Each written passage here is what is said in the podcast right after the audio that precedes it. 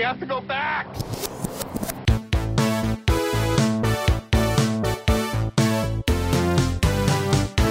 Hello, everyone. Welcome back to the Flashback Flicks Retro Movie Podcast. I'm Ricky. I'm Grayson. And today we are reviewing the movie The Day After Tomorrow.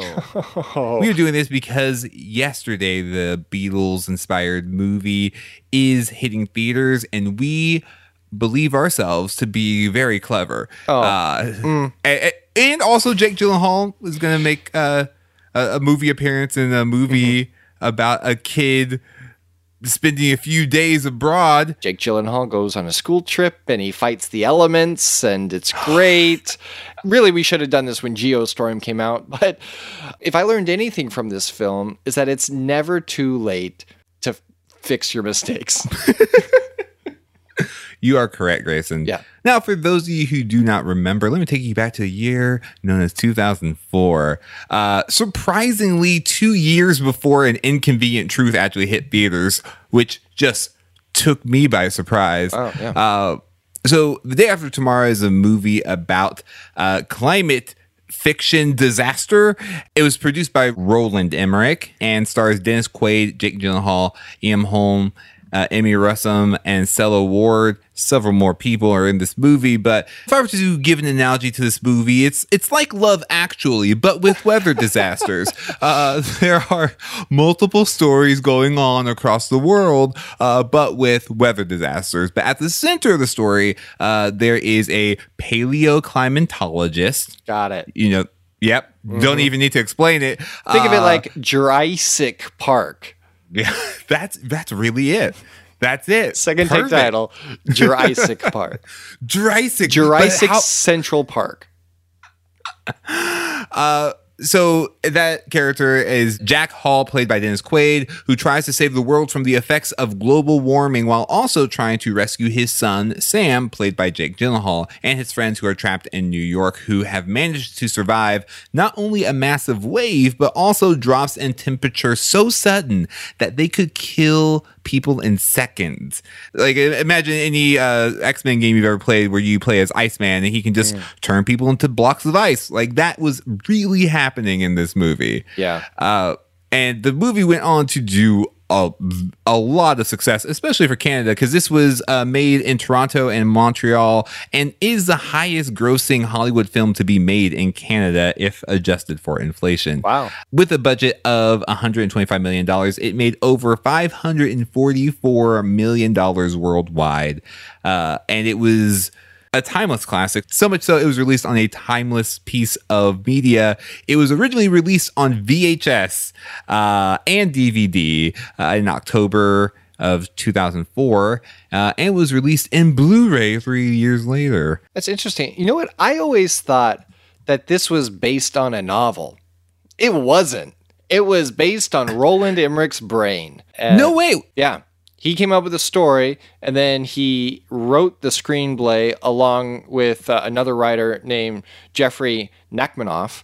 And uh, yeah, this just seemed to me very similar to like uh, Man in the High Castle, where it's like, oh, I've never read the book, but I've seen, I've seen the show or seen the movie. Yeah, yeah. But no, this this was uh, an Emmerich original. Wow. Yeah. Yeah. I, I too thought this was based off something with a title like Day After Tomorrow. Yeah, maybe that's it. Maybe it's the title. Like it's got one of those titles where you're like, well, I'm sure it makes more sense if I read the book. Uh, no. Yeah, it's kind of like the uh, the mo- the documentary then turned into an MTV uh, show. Catfish. It's just like okay, why is it called Catfish? It's just like well, if you watch the documentary, it doesn't really explain it. Like they have they kind of give you reasons as to why it's called Catfish, but it doesn't make sense. Worst cooking show ever. yeah. I haven't seen this movie since theaters. I saw it exactly one time in the movie theater and then I didn't see it again. But stuff was definitely coming back to me. I think it's it's very stressful though. Well, originally, uh, they they sought the advice or the the blessing of uh, different scientists, and uh, they even reach out to some NASA representatives and say, like, "Hey, would you guys mind like giving us uh, just like a like once over, just like what your thoughts are?" And they said, "This is so far from the truth." Originally. they banned any NASA representative from speaking on even the possibility of this being close to reality just because Wow. it was so far fetched. But then, you know, they they re- later uh receded, rescinded. They took backsies, um, as they say in the climate change world. Well, that's good. So if you're playing at home along with our NASA tracker, that's uh, day after tomorrow zero, Rocket Man one. Uh, they're on board with Rocket Man, but this they said that's where we draw the line. Yeah, I love it.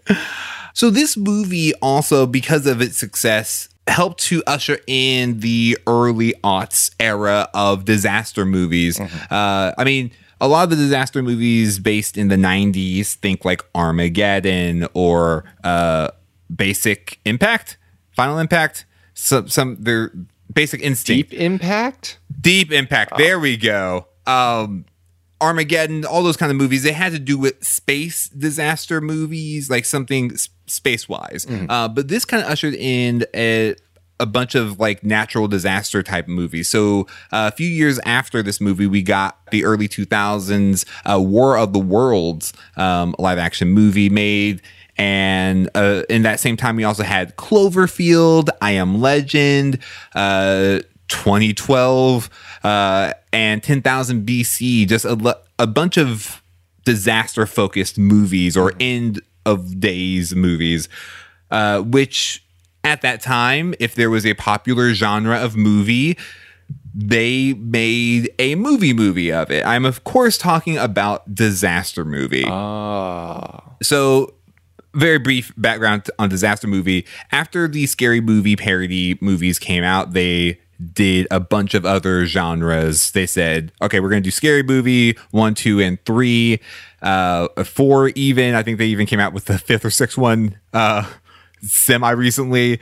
Uh, they also did date movie. They did dance movie. They also did disaster movie which is the only movie I have ever walked out of the theaters on. Wow. We say on the podcast, I believe every movie is a miracle. Yeah. I, I've never walked out of a movie theater.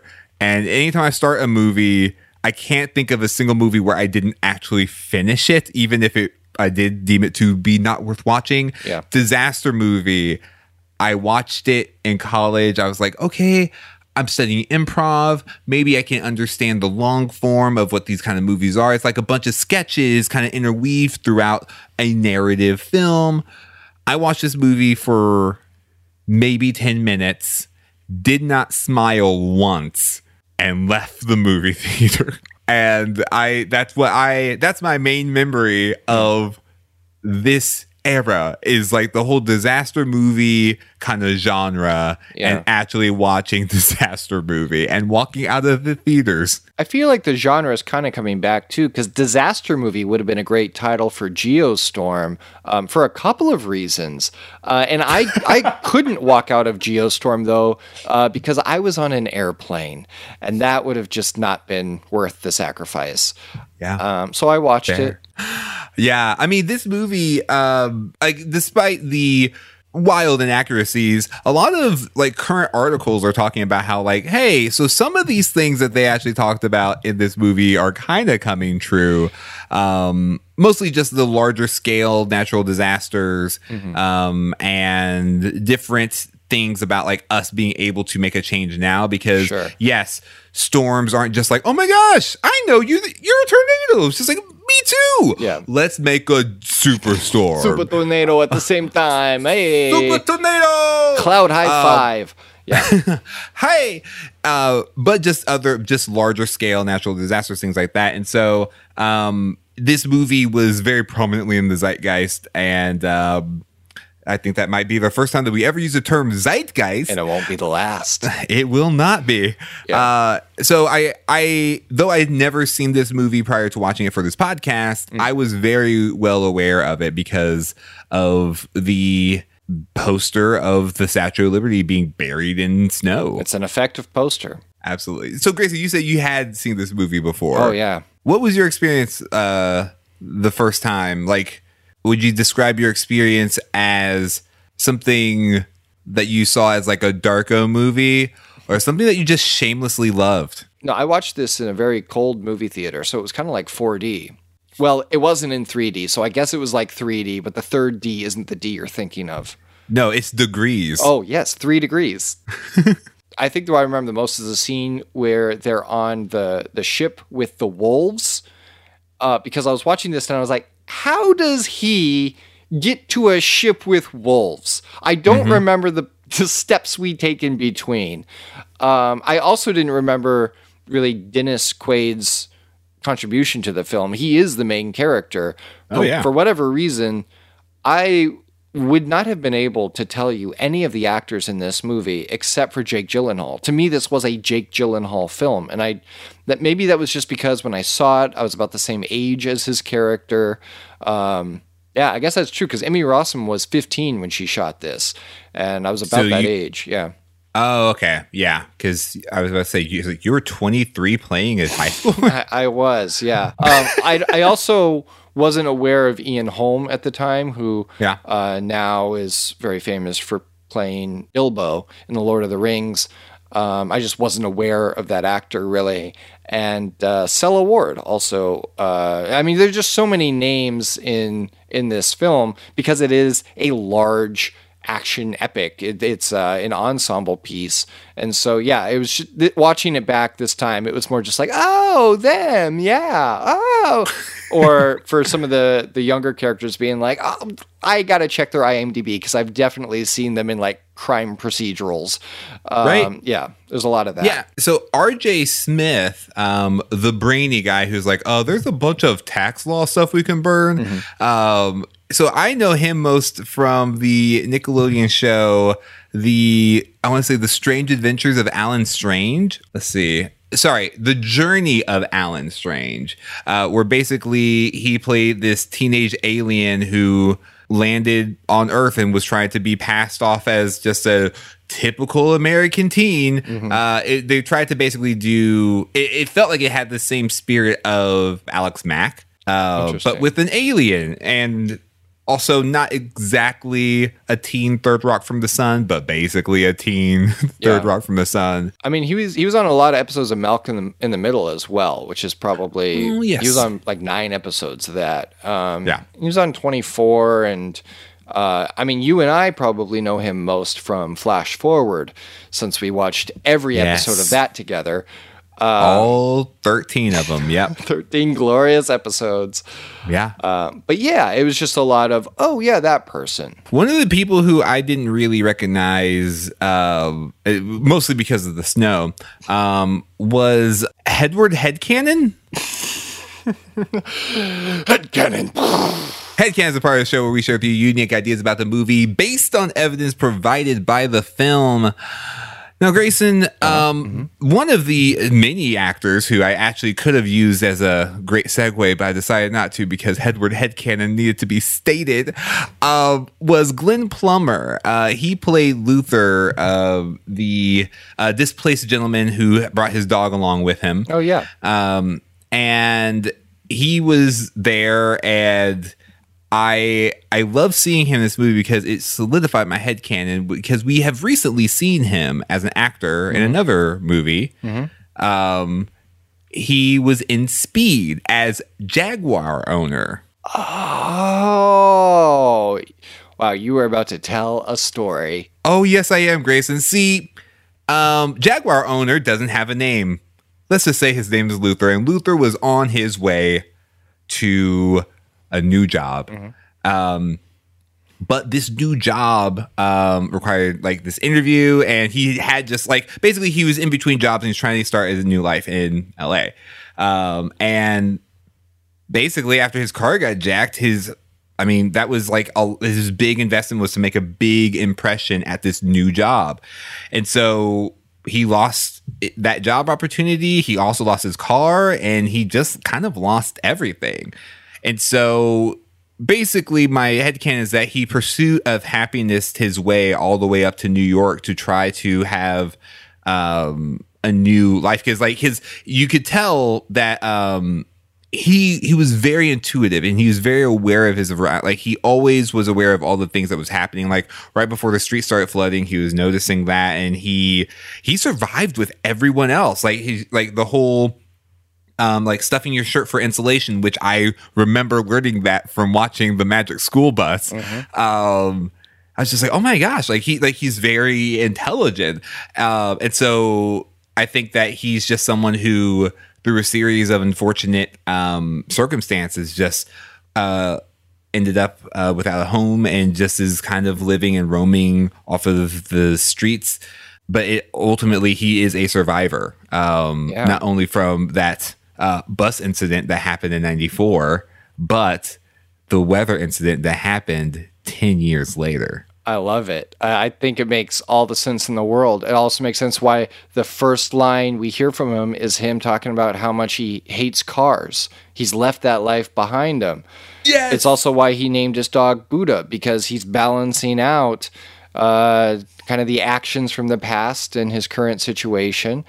And um, it also makes sense why he gravitated towards the installation with the newspapers because he probably followed the story of the bus and saw how newspapers saved their lives when they covered the windows in newspapers.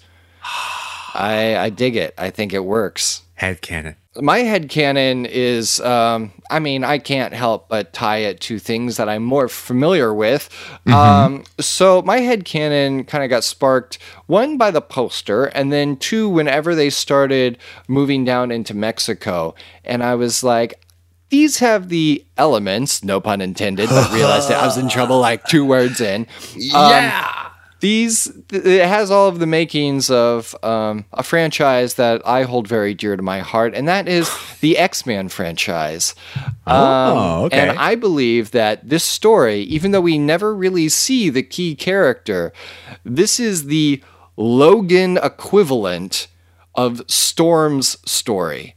This is what happens when Storm ends up being in the same kind of circumstances as Professor X from Logan, Logan from Logan, uh, and she is probably in Mexico with Logan and Professor X, uh, which is kind of what made me think of it. But then also the focus on the Statue of Liberty uh, brings it all the way back home to uh, the first X Men film. So uh, it also makes Professor X's line in Logan even more uh, poignant, where he references the Statue of Liberty. And Logan says that was a long time ago. Not a long time ago, if Professor X can read Storm's mind in the moment and knows what she's about to do. Wow. So, this is Storm. Wow. This is the days of future past tomorrow. tomorrow. The day after tomorrow's future past. There you go. Future past nope. days after tomorrow. Grayson, do you know what happens when a geostorm hits a toad? I, I don't. Same thing that happens to everything else. All right, now we're going to go into the part of the show where we like to talk to you about recast and remake. recast, remake. If this movie were to be made today, who would you cast? What would the storyline be? So my um if this movie were to be remade today, I I personally would like a sequel like a, a continuation just like hey it's been 20 years or whatever. Um let's see what jake gyllenhaal is now doing. Um maybe there's another storm happening and he has to figure out how to make his way through um to another universe where his world is less in peril uh, far from home. Or if they were to remake this actual movie i think that the focus uh, would be less on the uh, geostorms being uh, like all these super duper storms um, but really on just like one mega storm just the oh, one. okay. just one yeah.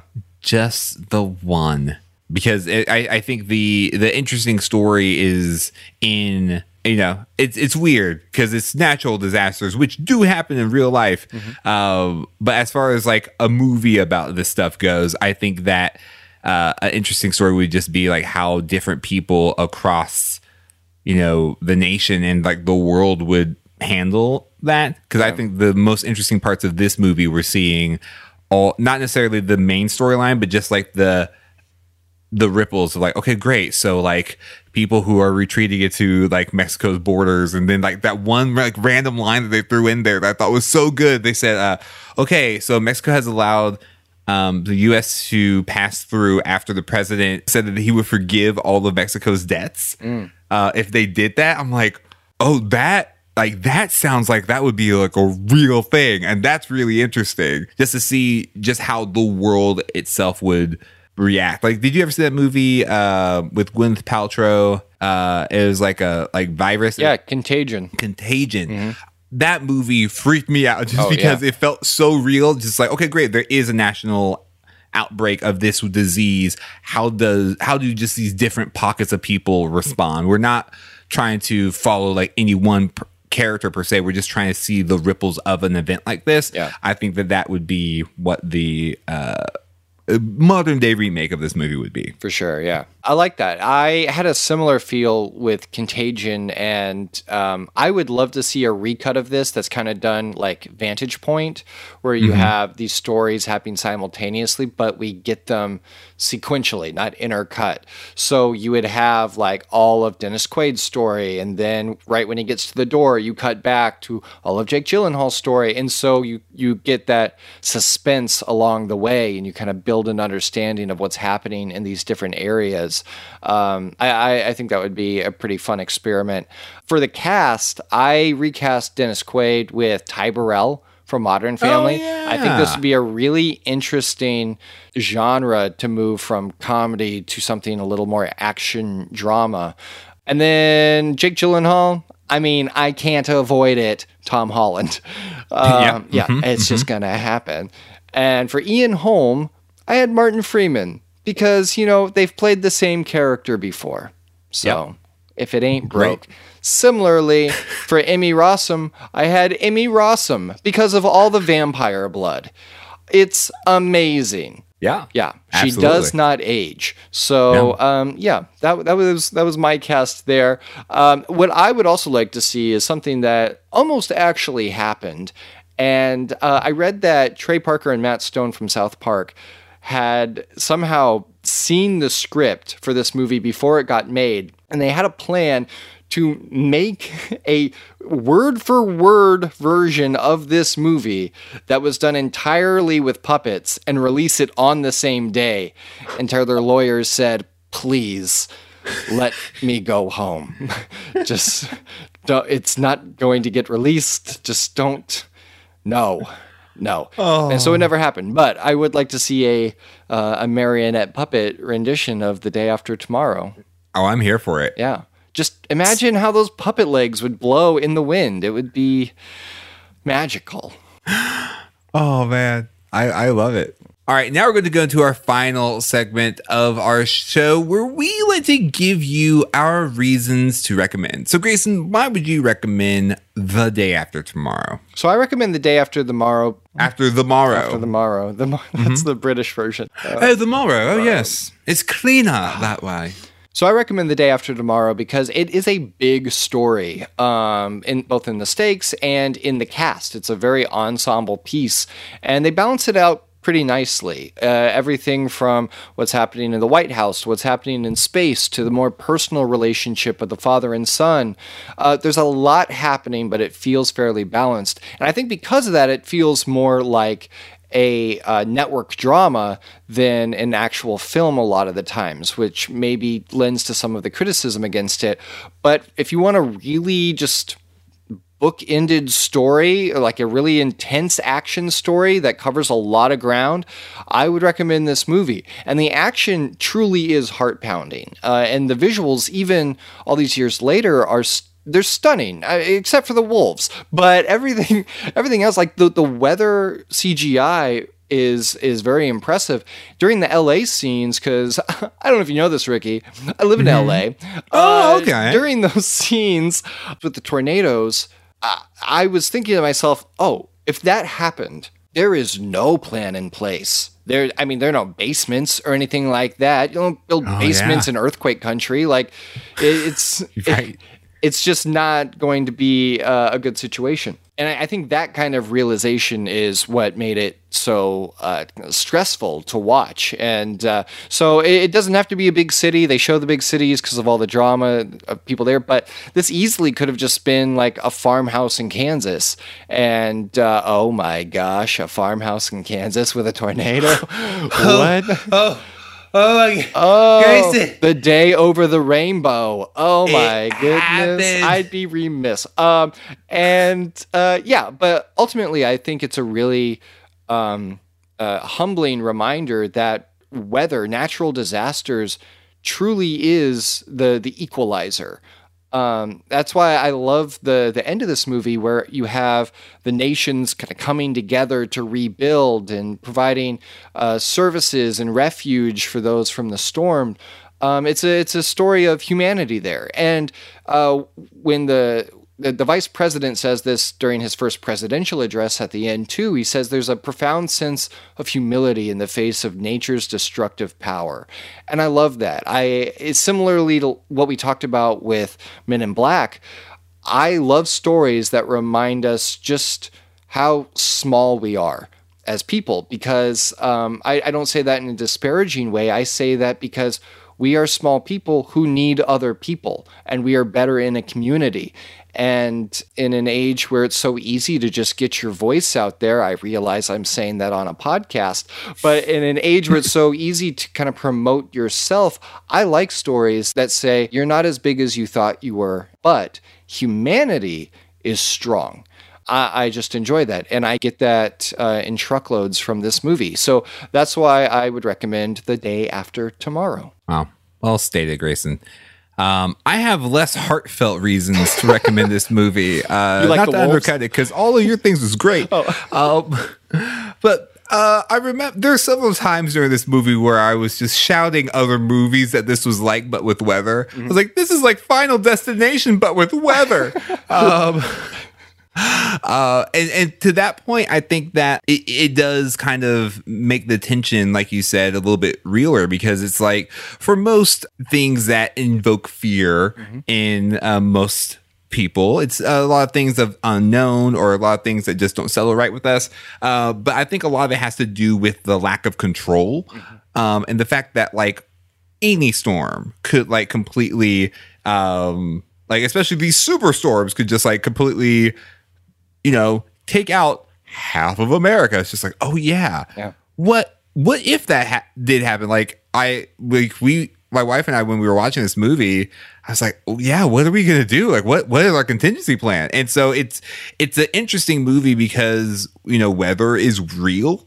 Um, and I think that it's I, I recommend it just because um I love movies that make you think about putting yourself into those scenarios. And I think this movie does that a lot.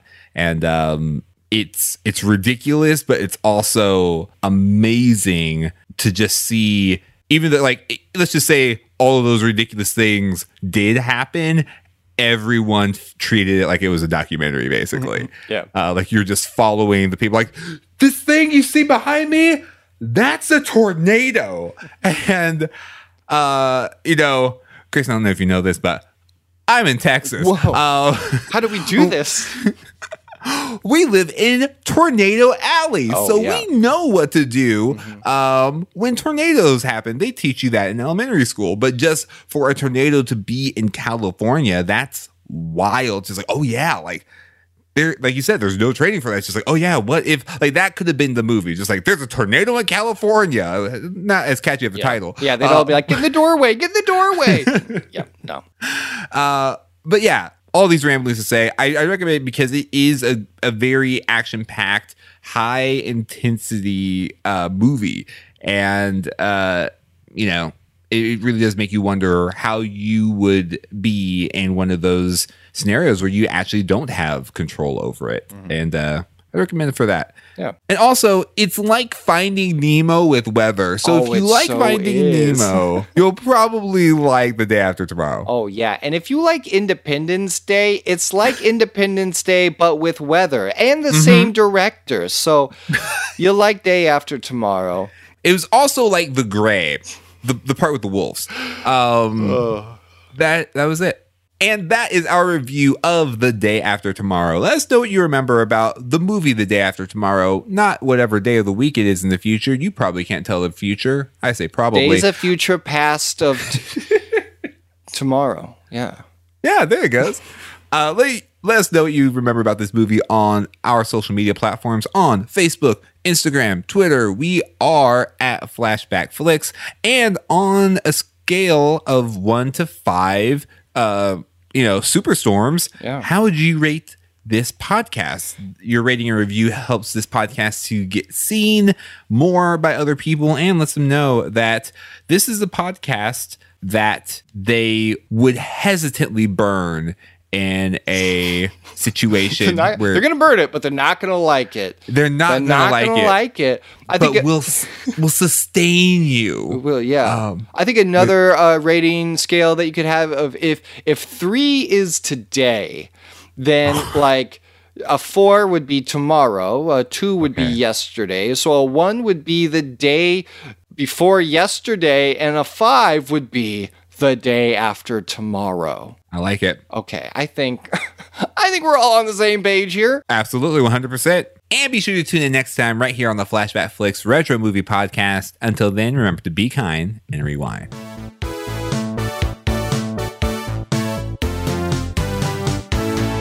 Next time on the Flashback Flicks Retro Movie Podcast. So, Grayson, Mm-hmm. as you know, Spider Man Far From Home is coming I'm out. pumped for it. So, naturally, Yeah.